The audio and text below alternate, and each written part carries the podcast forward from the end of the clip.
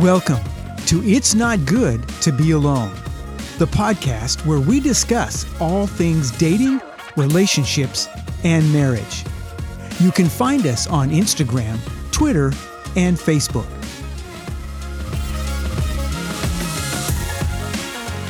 Hello and welcome to our initial podcast of It's Not Good to Be Alone. My name is Mark. And I'm Kim and we're going to be your hosts as we go down this journey, all things marriage and relationships.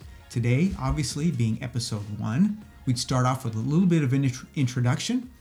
We've been married for 30, almost nine, almost 39 nine years. We have four children, and during that time, we spent a lot of time working with um, youth and young adults and people in the pre-married pre-married classification. I've done some premarital counseling.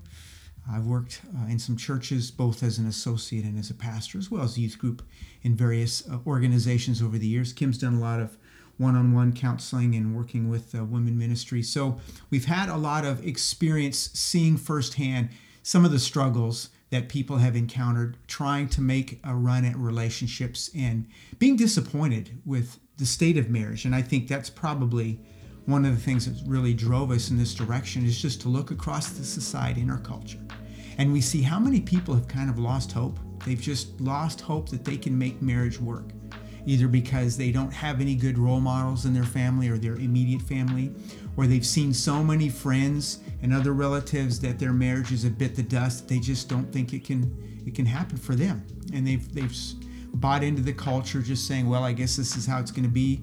Live a Tinder life the rest of my life, and that's going to be it.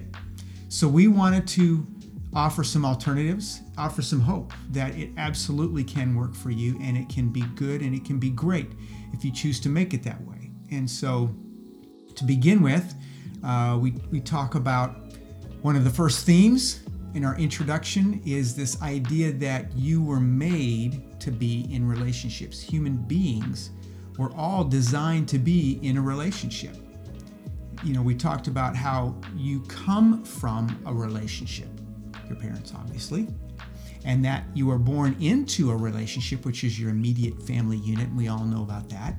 And then you're also created for relationships. So as you grow and mature, the idea is that you're going to lock arms with another person and build your own family unit. And that's really the design. So when you notice that you have this heart's cry or you see successful families and relationships and you're like, I wish I had that, or I wish I could make that work, or I wish that could happen for me. That comes from a deep place because you're made for that.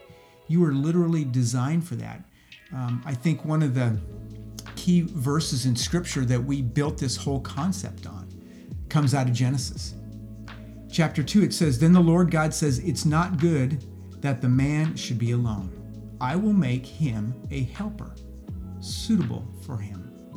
So, from the very beginning, from the design of humanity, the Creator knew that we needed one another, and He knew that it wasn't going to work just one person by themselves, that they needed somebody else to lock arms with and to walk through life with. And so, the first thing we would say is don't apologize for that deep desire. Don't apologize or regret or for the longing that you've got to be connected with another person. And it doesn't matter if you've had a marriage that's failed or not. It doesn't mean that, that the next one can't be great, that you can't learn from your mistakes, that you can't get healing for areas that have been wounded or trauma relationally, emotionally that can't be corrected because it can. It can be good and it can be great if you choose to make it that way.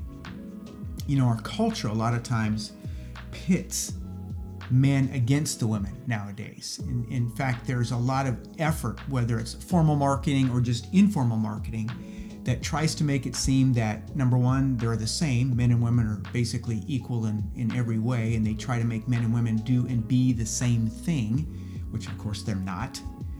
Anybody with, you know, operating uh, senses can tell the difference there but it also kind of pits them one against each other, and that fights against this idea that you can have a successful relationship. What do you think? Yes, I think that's very evident. I think we have an entire culture that has been, uh, I guess, discipled, if you will, by Hallmark movies. And I'm not dissing on them. I love a Hallmark movie. Um, We've or, seen a lot. Uh, yeah, especially around Christmas time. Um, but those types of movies, I think, you know, they tug at people. That it obviously um, reaches somewhere inside where there's a desire or a need. Um, and so I think that that's why they're so popular. So many other TV channels have jumped on that bandwagon and are even doing the same or even better. But uh, that, um, it, it, like I said, it's a theme that draws on a deep need and or a desire that that is God given. Mm-hmm. Well, it's legitimate because it's been placed there by the Creator. So it's literally part of the design. You were made, you were designed to be in relationship. So that longing and, and need of your heart is is on purpose. And so you shouldn't run from it. You shouldn't shy away from it. You shouldn't try to apologize for it. It's legitimate. And, and of course, then we have to make sure that the ways that we're pursuing to meet that need are healthy ways mm-hmm. and, and honest ways. The good news is, is when a creator um, has a design, there is a manual that goes along with it. There is a way to do things, a way that is effective, a way that works um, and is beneficial for both people. Um, and when we go outside of that, that's I think when we you know have the problems that we end up having in so many relationships. And so anyway, that's one thing that we really want to talk about is the manual, the design, how, how the how to. Yeah. That well, the, the good news for us is that there is a manual that we don't have to just figure life out on our own specifically when it comes to relationships parenting and all things with family because it's such a critical part not just of our own individual lives but as we know that families and, and whether they're healthy or dysfunctional have a huge imprint and impact on our culture our society at large I love this quote by St. John Chrysostom. He said that the love of a husband and a wife is the force that holds society together. That is so true. And we see the wreckage and the evidence of that every day. And all of these government programs and school programs and things that we've had to artificially construct and create to sort of surround and support and help fill in the gaps that used to be covered by a functioning, healthy family. And because we as a nation have walked away from this idea that the mom and dad and the children are the most successful, the most healthy, the most effective family unit there is, then we've opened the door to all these problems, all these inadequacies, and therefore we have broken children growing up and then becoming uh, part of other more broken homes or just not being very functional themselves. And you could literally drill down to the bottom of a lot of our societal problems crime, drug addiction, uh, all kinds of other abuse.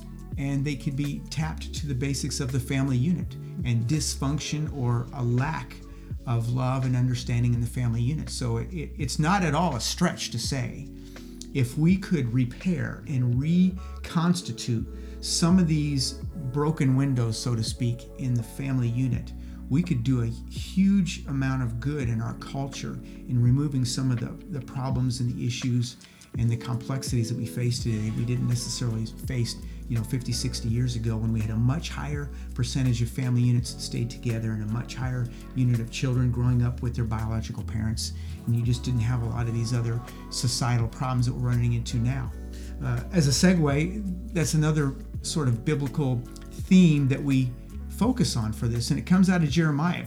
It says, Thus says the Lord, stand by the roads and look, and ask for the ancient paths, where the good way is, and walk in it, and find rest for your souls. I think we're all looking for rest.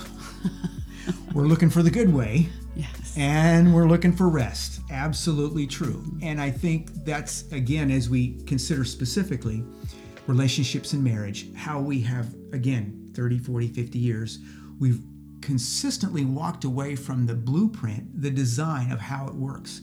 And the farther we have moved away from that blueprint, the more problems we have encountered, both as a society and as individuals. We found that that doesn't keep people from trying a lot of bad ideas, but it keeps them from being successful. And the thing I love about that verse, it talks about there's a good way, and if you walk in it, you will find rest.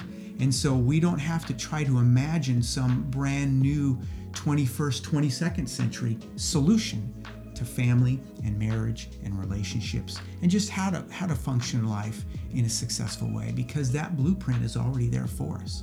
You know, we use the example it's kind of like an old buried treasure that people have forgotten about. But then if you happen to dig it up and excavate it, it still has its value. And sometimes it's even become more valuable over time, depending on its rarity and, and, all the things associated with its value. But it's like this there's a way to live, there's a way to do life and family. And it doesn't have to be something brand new. It's something that's been around, that's worked, and can work again in our life, in your life, and people's lives that you know. And so, because of that, we think that there's a really good reason for hope there's a really good reason to be positive about the way your relationship, your family can be starting today and going forward. And if you're single, that means that you can absolutely have a relationship that is amazing. Uh, chances are you may have to, in your journey, adjust some of your mindsets and some of your expectations and recalibrate some things because we all learn about marriage and family from some place, right? I mean, a lot of us, if you didn't grow up with a healthy model an image of what a marriage is or what a family relationship and is. And even people that do, the Yeah. culture is so strong. Yeah. But you know, as we've talked about, Hollywood has has modeled. Yeah. is a great discipler. It's become the, the de facto teacher for a lot of people on what marriage and relationship can be. And we, of course, see the, the wreckage because of that, because very rarely does it portray something in a very, uh, from the blueprint, first of all, but secondly, uh, of a very healthy perspective man, woman, family, the whole nine yards.